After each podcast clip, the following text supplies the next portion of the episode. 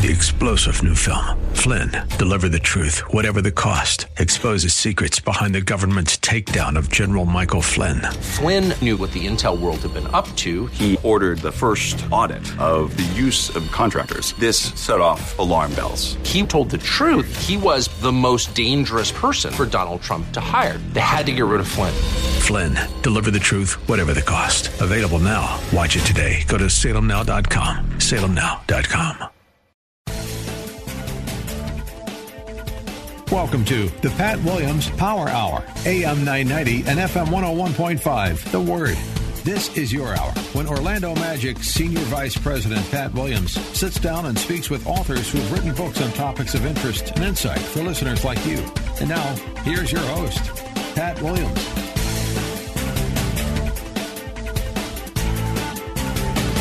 Welcome once again, folks, to the Pat Williams Saturday Power Hour. We get together like this every weekend on the new AM 990 and FM 101.5, The Word, in Orlando. Now, we have an engineer who goes by one name, just Gabe. That's all he needs. Very few people can be identified by one name. It's terrific. And Andrew Herdliska does the producing. And he has produced Adam McClendon in this first segment. He is an associate dean and associate professor of Bible and Christian leadership at Liberty University. His new book is out, Approaching the New Testament, A Guide for Students. Adam, welcome to Orlando, and I'm looking forward to our chat. How are you doing? I'm doing great, and I'm looking forward to speaking with you and your audience as well. Before we dive into the book, I am fascinated by Liberty University in Lynchburg, Virginia. What's going on these days up on your campus? I tell you, Pat, it is a fascinating place. And, you know, unfortunately, social media and all the different articles and things that exist out there don't do justice to what God is doing here on our campus. Largest Christian university in the world, spectacular. Our school of divinity has seen the largest incoming class it's ever seen. We're growing.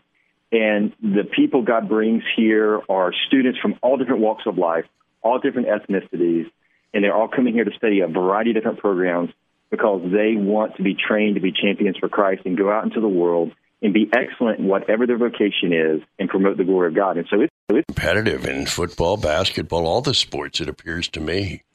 Oh, absolutely. And, you know, it's fun because a lot of the sporting events on campus are free. So you can go check out softball. And you got Dot Richardson over there and then the basketball program and everything that Coach McKay is doing. It's phenomenal. Coach Freeze is doing a tremendous job of really building a nationally competitive football team. So if people don't know about them, they need to check them out. Adam, I didn't know that Dr. Dot Richardson's up there. She's from here in Orlando and just an absolute champion in every way. That's fascinating. And if you ever hear her speak, I don't know if you've heard her speak before, but you talk about motivating. That lady will light you up and get you excited about whatever it is she's talking about. Yeah, that's so good to hear. So, Adam, tell me about this new book, Approaching the New Testament. Why did you write it, and why is it important?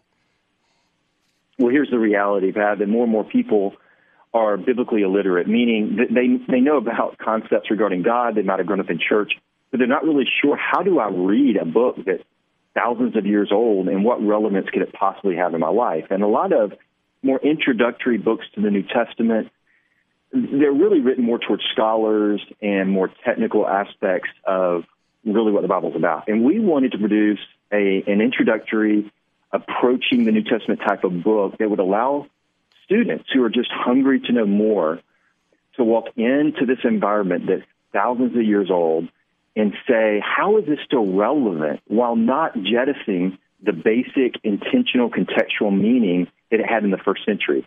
So that's what the book's about. We really try to start off every chapter with a connection point of showing the relevance, and then we try to walk through highlighting the original context and how this book still has application for us today as the Word of God.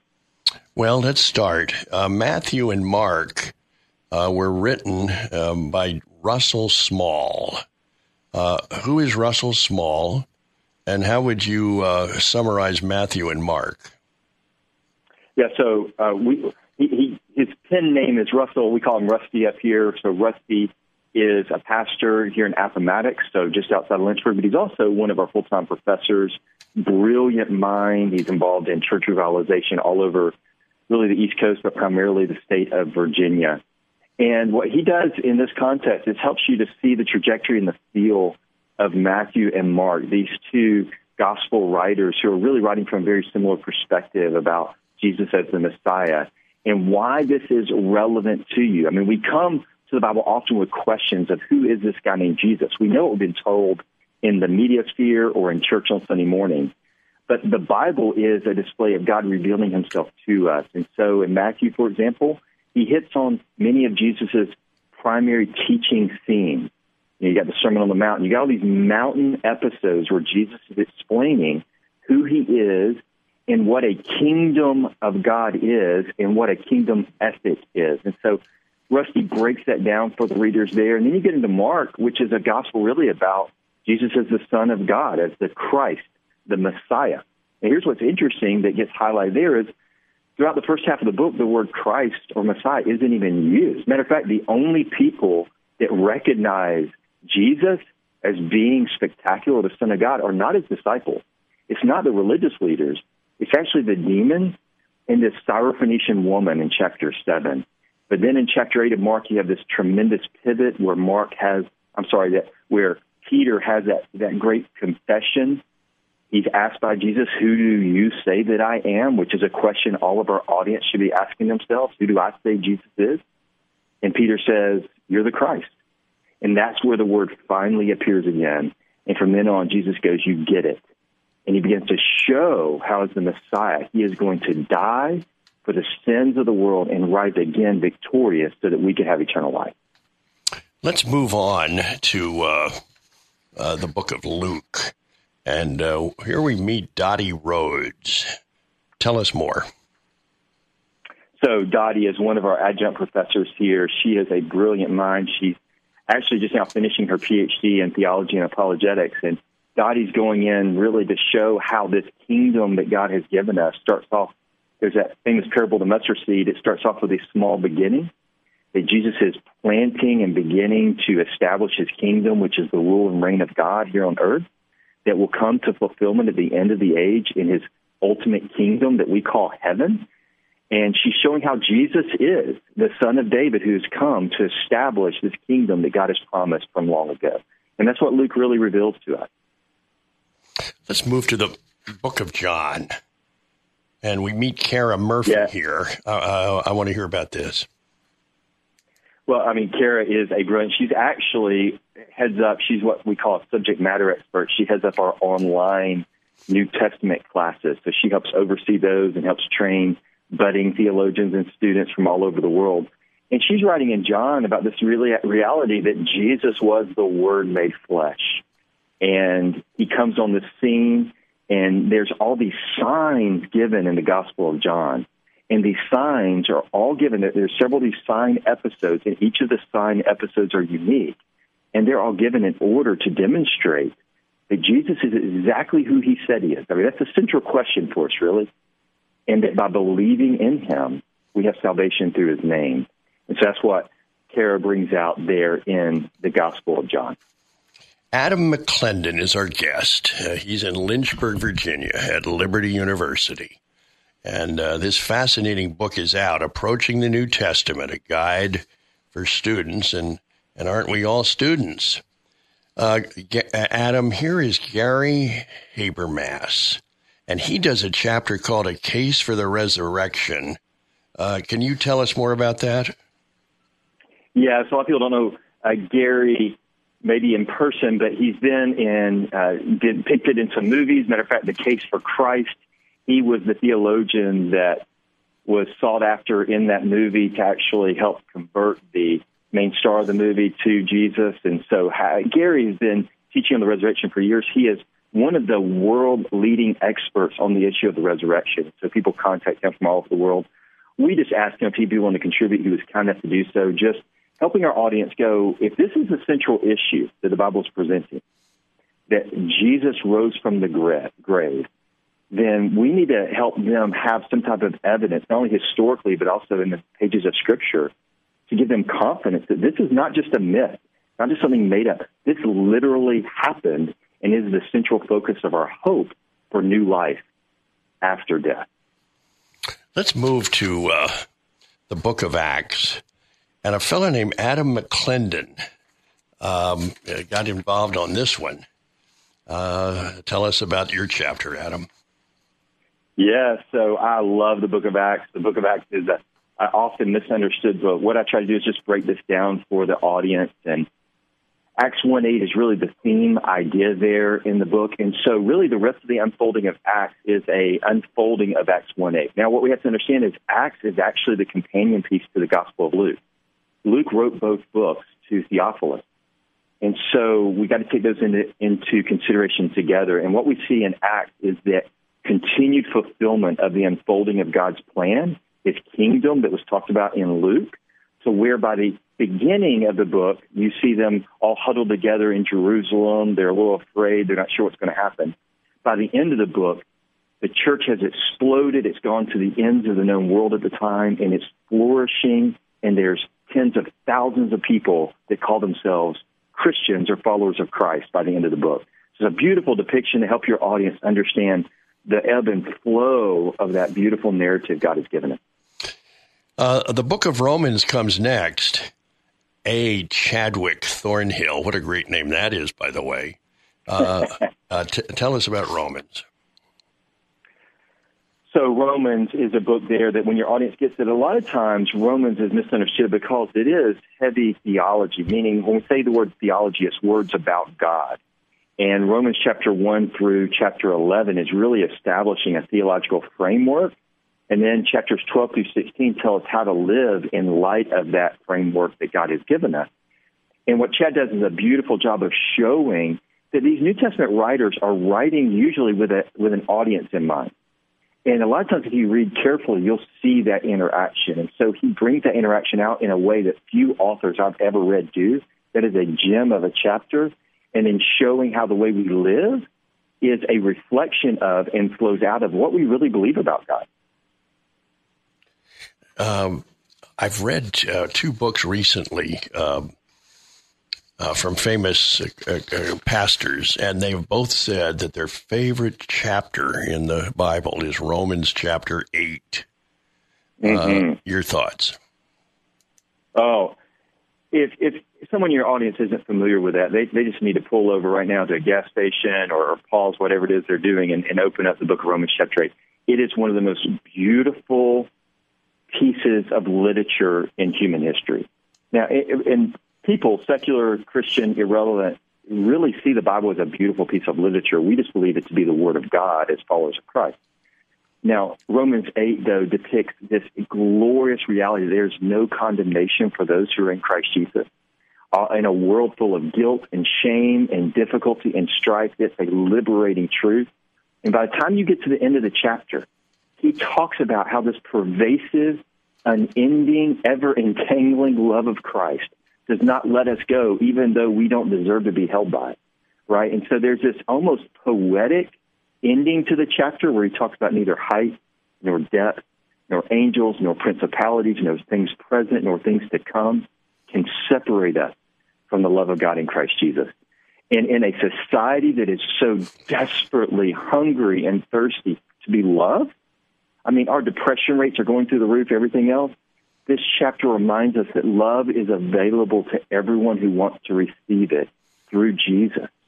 And that chapter is just one of the most encouraging chapters in the entire Bible, and it is cherished. When the Lord got hold of my life in high school, that was the chapter I would go to in my seasons of depression and discouragement, just to be reminded that there's hope. Adam, we got to take a break here. But I would like to ask you about Jerry Falwell Sr. Is his legacy still alive? Do you still sense Dr. Falwell's presence?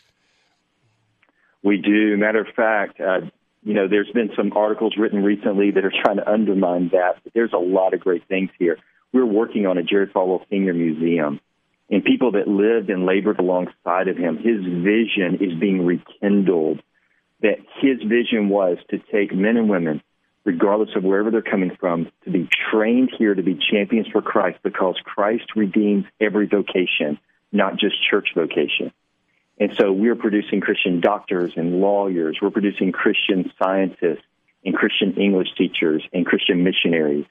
And that vision, whether you're in a convocation, it's being shown on a video, it's talked about in classrooms, and now we're getting ready to build a multi-million-dollar museum.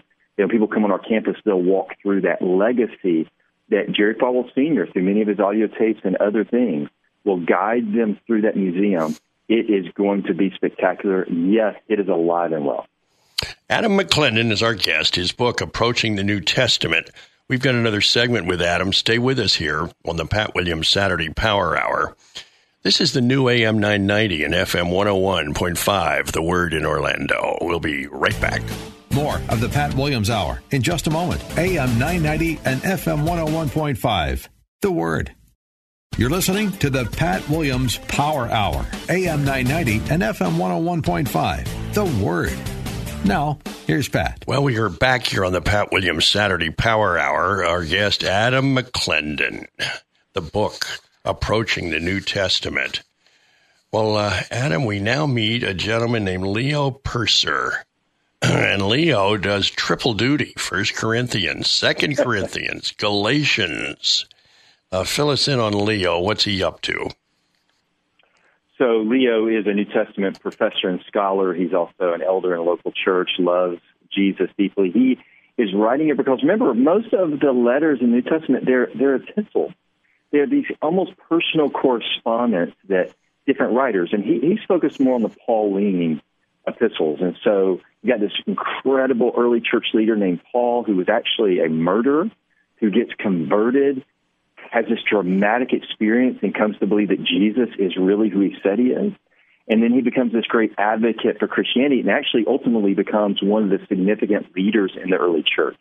So he's writing all these letters. So what Leo does, along with some other authors, is begin to unpack and explain why Paul is writing to these churches and what's the central idea and how is what these churches struggled with still relevant to us today. Now it's time for Ephesians, and we meet Benjamin Laird. What's up here? Yep. Yeah, Ben's another New Testament scholar who's writing. He is in one of Paul's epistles as well. So, you know, Ephesians, Philippians, Colossians, several of these are written by Paul, and he's highlighting these rich theological truths that we, apart from Christ, are dead in our sin. But because of the grace of God, we've been made alive. And so what does that look like? What does that mean? What's Paul doing there in that letter? And by the way, if you haven't read Ephesians, for your audience, by the end of the book, it's one of the most unusual components where we see about putting on the full armor of God, which is actually about putting on Jesus and living out the Jesus life that we have. And so what does it look like to live like Jesus and live for Jesus? That's what Ephesians is unpacking for us. Adam McClendon is our guest. We're talking about his book, Approaching the New Testament. Well, A. Chadwick Thornhill comes back again. We met him in Romans. Now we meet him in Philippians. How about that, huh? Yeah, and in Philippians, something interesting that your audience may not know about is in chapter 2, there's actually an ancient hymn that's given there. And so what Chad does is he takes this incredible ancient hymn that they have and shows how it's central to understanding not only who Jesus is, but also understand why Paul is writing to the church in Philippi. And again, why that's relevant to us today. So that's what he's unpacking there. Now it's time to move to Colossians. And here comes Eunice Chung. Tell us more. Yeah, Eunice Chung is finishing a PhD in biblical spirituality. She's a brilliant young female scholar who deeply loves Jesus. And in Colossians, she is really highlighting there the royalty and the majesty of Jesus. And that's he is the central theme of the Scriptures. It's all about him. And Colossians is highlighting that for us. It's time now to get to 1st and 2nd Thessalonians. Jeffrey Dixon handles that one, right? He does. He does that one, and then we'll see him again in Revelation. Tell us more about those two books. Yeah, and what he's doing there is really helping the reader understand that these books are written to provide encouragement and hope of the reality that Jesus is coming again. And in light of the fact that Jesus is coming again, our hope is not in this world. And he does the same thing in Revelation, that the hope that we have is not in this world. Our hope is in the world to come. That's the big objection a lot of people have to Christianity. They go, why is there suffering in this world? Well, because there's sin. And that's why we need a Savior, and that's why we need the hope of a kingdom to come. And so that's what Jeff really brings out as a pastor in 1st and 2nd Thessalonians, and even again in Revelation, one of the most unusual books in the Bible. 1st and 2nd Timothy and Titus, Mark Allen and Jack Carson. Yeah, Mark is another brilliant theologian and elder in local church. Jack is as well. Jack is finishing his doctoral degree from an overseas seminary, and both of them are writing on these pastoral epistles is what this is called. This is really when we talk about how should we do church together. These three books are highlighting that, and so they help show God's heart for when the body of Christ gathers together in worship. When we have this thing called church gathering, what is the intention? What's the goal? And so they're helping to mine those riches out throughout that section. We've come to Philemon, and we meet John Cartwright. Yes, and as you mentioned, John's dad, some of your audience may be familiar with him, but John's here. He is just a great friend, a theologian. He also has a great heart for local church. And John, it's one of the more unusual books in the New Testament. It's a very tiny book that's dealing with a runaway slave. And this runaway slave is being sent back to his master by Paul. And it's a really way for the Apostle Paul in the first century, when by some estimate, there was a large percentage of the population that were actually enslaved. It's a way for him to undermine the cultural institution of slavery while acknowledging the cultural institution of slavery. And he's trying to show how in Jesus, he subverts these cultural tensions that we have, and he provides freedom and this glorious relationship. And so it's really a beautiful story of friendship and obligation and commitment, and so that's what John brings out in that letter. It's time now to get to Hebrews. Matthew Kimbrough does that fascinating book. Yeah, and Hebrews is, a lot of people believe, a sermon that was written in the first century, and it highlights the supremacy of Jesus. And in that process, it also brings up several of one of the significant factors of Hebrews are the warning passages. So there are these warning passages there, and what Matt does is show how not only is Jesus still supreme, but also as followers of him, there are expectations, and we need to be checking and examining our lives to make sure we're really genuinely born again if we claim to be. I now, our guest is Adam McClendon. We're talking about his book, Approaching the New Testament. Now I come to maybe my favorite book in the New Testament, the book of James. A. Chadwick Thornhill returns, and this time with Emily Page. Yeah, Emily Page has been one of his graduate assistants in the past. She is finishing a graduate degree and is brilliant. And they work together on James, a very practical book, a very proverbial in a sense, axiomatic. It's got a lot of different practical elements. And again, what James is highlighting, and I think Chad and Emily do so well, is that if we say we believe something, is that evident in our life? And so true faith always manifests itself in true action. So we can't say we're followers of Jesus and then that'll be reflected in our life. What does that look like? Even so much as caring for the poor, loving our neighbor, and those elements, the widows. And so Chad and Emily weave together those elements and the practical application of them. Adam, you took on 1 Peter. Tell us more. So here's the reality. If we if we're watching a movie for the first time and we don't know the ending, it's really suspenseful. But once we've seen the ending, we know what's going to happen, and it kind of relieves some of the tension. And what Peter is doing here is reminding us that we know the end of the story. You might be experiencing a diagnosis, some medical issue, maybe it's cancer or death of a loved one, and you're discouraged and depressed, and you're experiencing maybe it's a divorce, whatever it is the audience is going through, Peter reminds us that this world doesn't write the end of the story. Jesus does. And the end of the story is a glorious kingdom at the end of the age where he gathers all of his children together in that kingdom. And so Peter is writing to an audience stuck in what feels like an impossible situation to remind them that there's hope, and that hope is coming. So that's what that book is about. Now, Second Peter is Chris Hulshoff. What does he write? Yeah, and so Chris, another colleague, is writing in Second Peter, a book that begins to shift and really also kind of thrust us towards the book of Revelation. Peter, again, is writing to an audience in need, who needs hope and some reminders about Jesus. But each of these letters are written from a unique perspective, and so Second Peter is sitting on a different angle to the same audience, just reminding them on the new circumstances they're facing that hope is still available to them in Jesus. Ladies and gentlemen, Adam McClendon has been our guest. Check that book out, Approaching the New Testament, a Guide for Students. We've got more after this. This is the Pat Williams Saturday Power Hour. It's the new AM 990 and FM 101.5, The Word in Orlando. We will be right back. More of the Pat Williams Hour in just a moment. AM 990 and FM 101.5, The Word. You're listening to the Pat Williams Power Hour, AM 990 and FM 101.5, The Word. Now, here's Pat. Adam McClendon, our guest in that first segment, talking about his book, Approaching the New Testament, a Guide for Students. Well, we go from Lynchburg, Virginia to Tallahassee, Florida. Jamil Drake is there, assistant professor of religion at Florida State University. His book is out. It's called To Know the Soul of a People, Religion, Race, and the Making of Southern Folk. Jamil, welcome to Orlando. I'm glad we have time together. How are you? I'm doing very well, and thank you, Mr. Williams, for having me.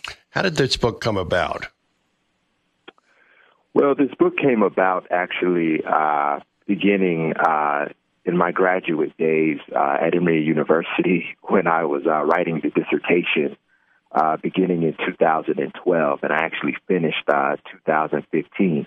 But it really emerges out of a kind of an interest that I had in terms of how African-American religion is actually talked about or studied in broader American society. So there I stumbled on a group of social scientists in the early 20th century who were studying the religious cultures of African-American farmers and other laborers in the agricultural fields and small towns in the Lower South. And it was that interest that, kind of produced this book, To Know the Soul of a People. Introduction, Before the Black Underclass Concept. What are you writing in that intro? Yeah, so the introduction is basically that, when we think about the sort of black underclass concept, this is an idea, the black underclass, that emerges after World War II. And so you get policymakers who are talking about, the kind of black underclass and talking about their various sorts of problems, particularly in urban ghettos. And what my book is saying is that this idea, coming from these social scientists who are talking about African-American religion, particularly in the rural South, in abject poverty, they come up with this idea of the folk.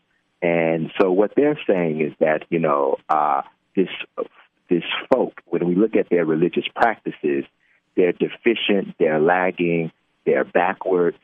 And so what I'm arguing is that before we go to this kind of black underclass concept and these ideas of pathologizing the sort of black lower class in urban ghettos, after World War II, that when we look at these early 20th century social scientists, they're looking to rural Southern culture and black rural Southern culture, and particularly their religious practices, to say, hey, look, these deficient cultures have roots in the South.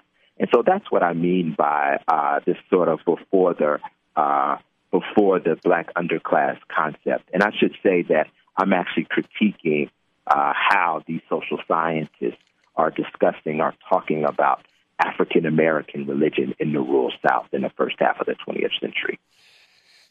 Your first chapter is called Moralizing the Folk, the Negro Problem, Racial Heredity, and Religion in the Progressive Era. Fill us in on chapter one, Jamil. Yeah, so the first chapter talks about a social scientist by the name of Howard Odum, who actually grows up in, kind of the northern Georgia, grows up on a dairy farm. But, in the early 1900s, he goes to graduate school and studies psychology. And for him, he's interested in solving the kind of what was called the Negro problem. After Reconstruction, it was called the Negro problem in terms of how do we think about these, recently freed enslaved people as well as their children. How will they fit into sort of American polity or American democracy, right? And so this is what's called the kind of the Negro problem. So he goes to the North from the South, and he studies in a graduate school in the psychology department, and he writes his dissertation basically on the folk spirituals of African Americans in the South. And actually, the title of the book, To Know the Soul of a People, actually comes out of the first line of his dissertation.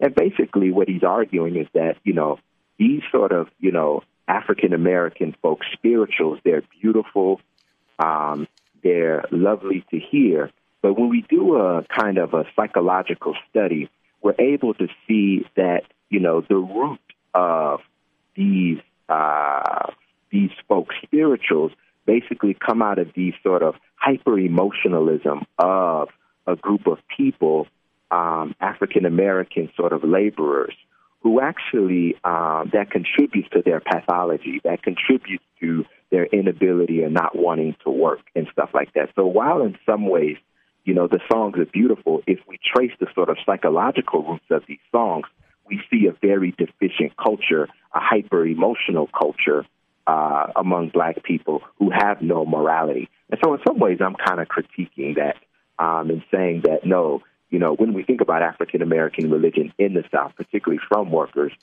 there is in some ways a kind of a moral compass. And again, this is kind of, the precursor to the kind of civil rights movement that emerges out of the South. So some of these rural folks that, Howard Odum and many of these social scientists are talking about with their so-called efficient religion, can't account for the John Lewis's, can't account for the Fannie Lou Hamers, who are also kind of coming of age in the kind of early 20th century in the South before they start the civil rights movement in the kind of 50s, 60s. So that's what that first chapter is about. Jamil, I want to go to chapter 2, Assimilating the Folk, White Southern Liberals, Revival Religion, and Regional Isolation. Tell us more. Yeah, so this is a group of, white sociologists out of the kind of University of North Carolina social science department.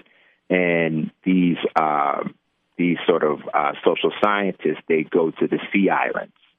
And, they're studying the kind of the religious cultures of African Americans in the Sea Islands. So they're studying their songs, they're studying their beliefs, and basically they're studying it to kind of, tell and explain to the American government that, we can actually help solve the economic problems of these small independent landowning farmers in the sort of Sea Islands. So in some ways, basically, as they're trying to think about the kind of abject poverty of these, like, small, low, land-owning farmers, they also talk about their deficient folk religious cultures. And I will say this, though, it's to make these social scientists sort of complex, they're in earnest in trying to solve certain kind of social, racial, and economic problems that perennially plague these sort of farmers, particularly in the Sea Islands. But they really get their religious cultures wrong by saying that they're outside of mainstream culture, that they're backwards.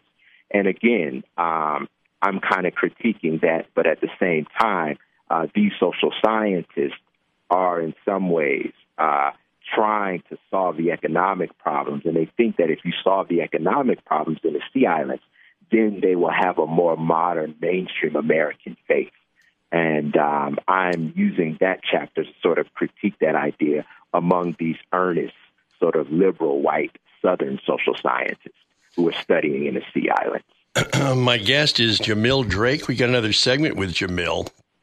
His book, To Know the Soul of a People.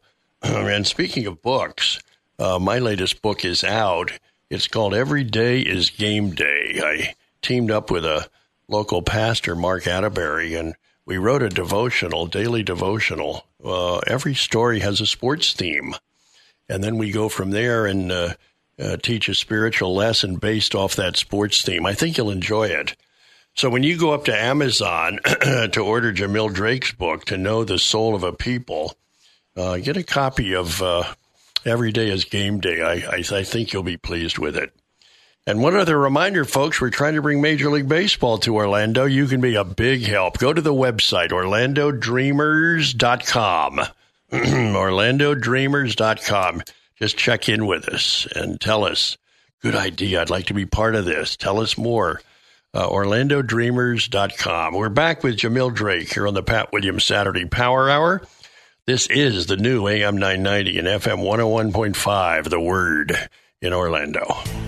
More of the Pat Williams Hour in just a moment. AM 990 and FM 101.5, The Word. You're listening to the Pat Williams Power Hour, AM 990 and FM 101.5, The Word. Now, here's Pat. Well, we're back here on the Pat Williams Saturday Power Hour. Jamil Drake is our guest. He's an assistant professor of religion at Florida State University. We're talking about his book, To Know the Soul of a People. And Jamil, we have arrived at your third topic, medicalizing the folk, superstitions, family and germs in the venereal disease control program. What's this all about? Yes, I'm looking at social scientists who are affiliated with the historically African-American college that still exists today, Fisk University. And they're working with the Julius Rosenwald Fund, as well as the United States Public Health Services, the government, the medical government organization. And they're trying to control the problem of syphilis and other germ diseases in the rural South, and particularly in Macon County. And this is before the kind of infamous kind of, Tuskegee syphilis experiment. And so what they're trying to do is control and trying to solve this syphilis sort of and other germ issues among tenant farmers, among black tenant farmers and sharecroppers. And basically, they use the sociologist of Fisk University to basically talk about how these diseases are not a result of, sort of these kind of inherited bad racial traits, but that these diseases are a marker of just being outside of modern medicine and being in abject poverty.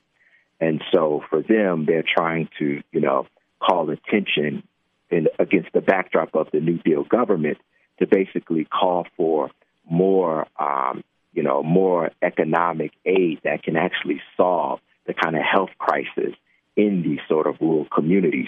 But they also stumble across these sort of, or upon these sort of bad religious beliefs, these folk religious beliefs. And here they're talking about conjure that they call superstition. And they're also looking at certain African-American churches in these rural areas, particularly Macon County, where they are, in their minds, they have these sort of anachronistic or, irrelevant social taboos, like they're against card playing, they're against, chewing gum, or they're against baseball. These things are considered sins, but it doesn't really translate in terms of solving the kind of health crisis. So again, they're recording folk religion to say these are these deficient religions, but once we take care of the economic crisis, then in some ways it would spill over to modernizing their faith that will bring it on par with the kind of modern study of disease, where they can go get vaccinated, they can, go get, they can understand the nature of germ disease, how it's, between contact between people or more, right? And, they're trying to kind of modernize the faith. But at the same time, they miss valuable lessons in terms of midwives who in the community who are doing more than just delivering babies, but who are also taking care of familial needs. They also miss the important part of how spirit, these dreams and visions and even conjure is about power and helping, farmers navigate the terrain of pro as well as abject poverty. So while they get some things right, they miss the total significance of African-American culture, particularly Protestantism in this case, and conjure among rural African-Americans in Macon County against the backdrop of the New Deal government. Now, Jamil, let's get to your fourth topic, saving the folk, cultural lag, and the southern rural roots of the religion of poverty.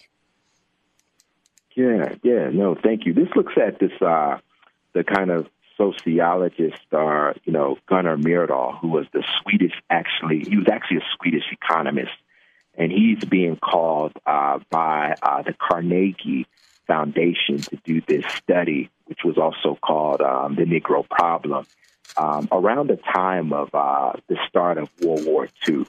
And basically he reaches out to both black and white social scientists to help him with this study on the Negro problem that's being funded by the Carnegie Foundation of New York. And basically, he's making a similar argument that, look, when I travel to the South, to the rural South, and I observe the kind of abject poverty, and I observe the kind of health conditions, and I observe all the problems that these sort of African-American farmers and laborers in the agricultural Jim Crow South, when I observe their cultures, I'm also sensing a kind of lag, a kind of backwardness, or primitive understanding. And he's clear that it has nothing to do with these inherited race traits like Howard Odum is saying in Chapter 1.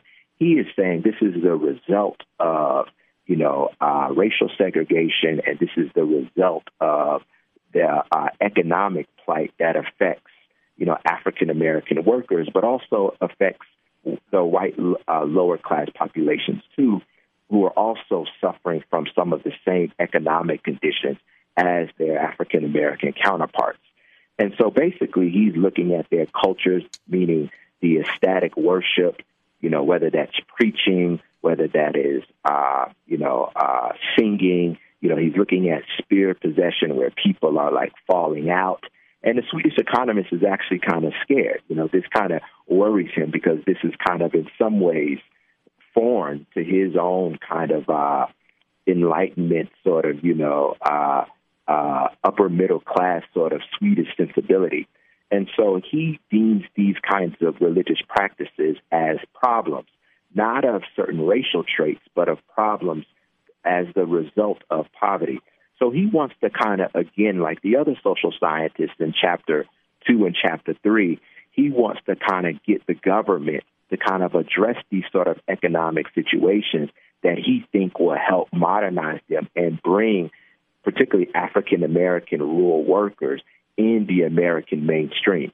But again, he misses the significance of the kind of cultural power and the kind of the cultural value of what these religious practices that he deems as pathological in terms of what they're doing. And actually, Gunnar Myrdal later on, at the start of the modern civil rights movement in 1954, when we think about Rosa Parks, or we think about 1955, the scene of, Martin Luther King and others from SCLC when they come of age, he actually apologizes or recants some of his statements in that early World War II study by seeing the kind of value of religion, particularly as it relates to African-American politics, are airing grievances for their work in terms of gaining a kind of multiracial democracy. So that's what the chapter 4 is about. Jamil Drake is our guest. He's in Tallahassee. To know the soul of a people. Topic 5 for you, Jamil. Preserving the folk songs and the irony of romanticism. What's that mean? Yes. So this chapter actually deviates from 1, 2, 3, and 4, and it looks at folklorists. And so when we think about the term folk, we think about folklorists, or we think about the likes of Alan Lomax, or we think about the baby boomer generation, and they're turning to kind of folk music. I think about the music that my mother grew up on, born in 1951, and thinking about the kind of folk revival in music, particularly when we think about popular music, Bob Dylan and others, right? So I look at the folklorist Alan Lomax, and Alan Lomax is doing something different than the sociologist, where Alan Lomax is, working on behalf of the government and working with his father, John Lomax Sr., and they're touring the rural South, and they're getting what they call these authentic folk sounds. And they're by authentic folk sounds, they're not only talking about the blues and the Mississippi Delta, but they're also talking about the spirituals too as well. We think about the spirituals as coming or emerging from these songs that are being heard during slavery, and that many sort of Union soldiers and abolitionists are recording, during the Civil War, hearing during the Civil War. So, Alan Lomax is doing something different by saying, these songs are not a result of the deficient culture, but these songs capture the talent. They capture the beauty of African-American folk Southern culture. But at the same time that Alan Lomax is romanticizing and celebrating this sort of rich, vibrant, African-American folk Southern culture that he's saying goes back to Africa. And he's doing this in the 30s and the 40s. He's still also saying that, these people who are producing this sort of rich folk culture, they're still disconnected from mainstream modern America. And you and I both know that in some ways, we can't talk about the blues, or we can't talk about the gospel blues, or we can't talk about the spirituals as being isolated or outside of, mainstream modern culture. So while I credit him for, not sort of reproducing the argument of the social sciences by saying folk culture is deficient African-American culture in the South, he still kind of says that they're disconnected from mainstream America and fails to really see the ways in which these sort of African-American rural Southern sounds, how it's sort of impacting, mainstream and popular culture, which is how we get the kind of folk revivals of the baby boomer, the kind of culture generation in the latter half of the 20th century. Now, I want you to get to the conclusion, the aftermath of the religion of the Southern folk. What do you write here? Basically, it's this conclusion is basically getting at sort of my ultimate goal in writing the book. In other words, it's a study of African-American religion through these sort of social scientists and folklorists, but in some ways it gets us to think about a broader discussion about, race, class, and culture.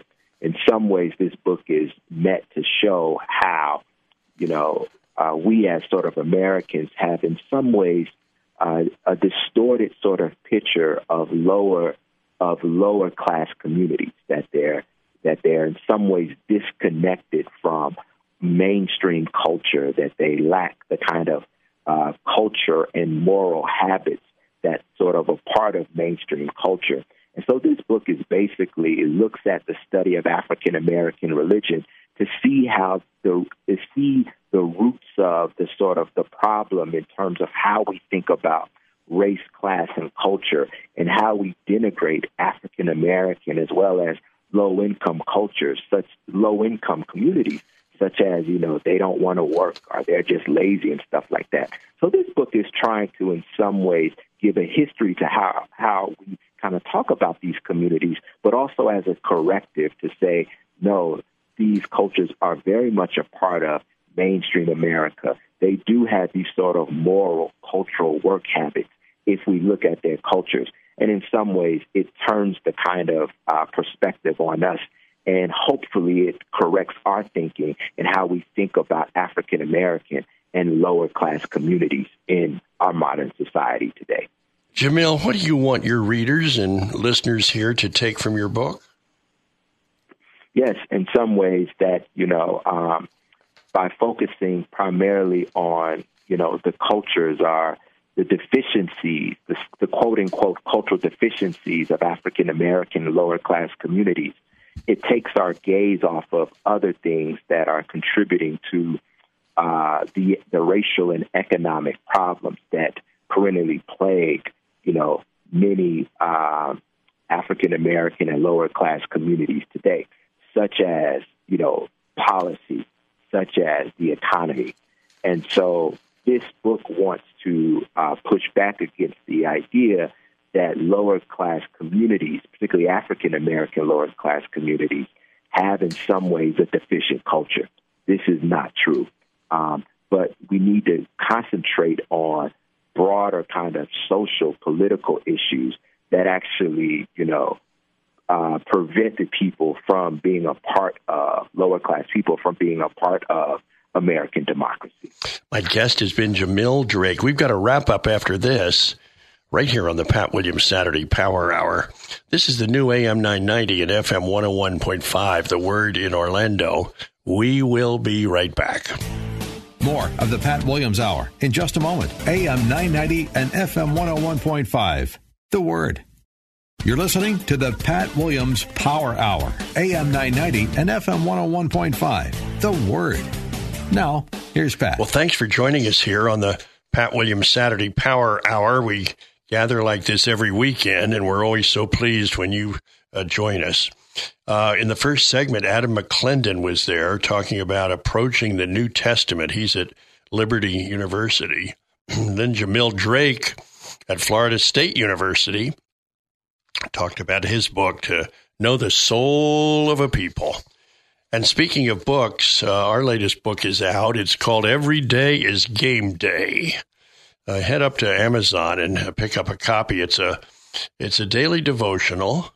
Every story has a sports theme, and then it leads into a spiritual lesson. I think you'll find it unusual, but helpful, effective. So every day is game day. Go up to Amazon. Always a wonderful way to order books.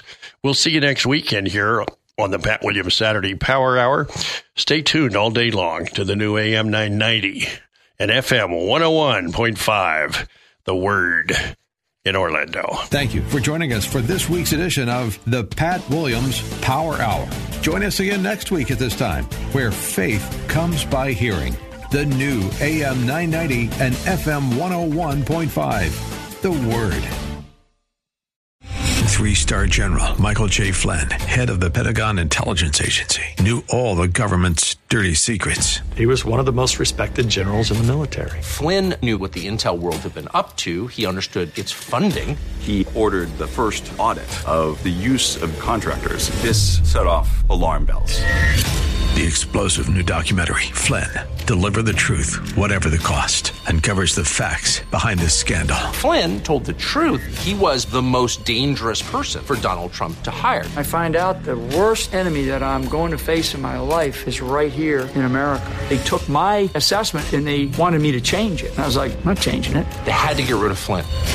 With in-depth interviews, archival footage, and never-before-seen personal records of the man behind the headlines. I just felt like I was drowning. Flynn, Deliver the Truth, Whatever the Cost. Available now. Watch it today. Go to SalemNow.com. SalemNow.com.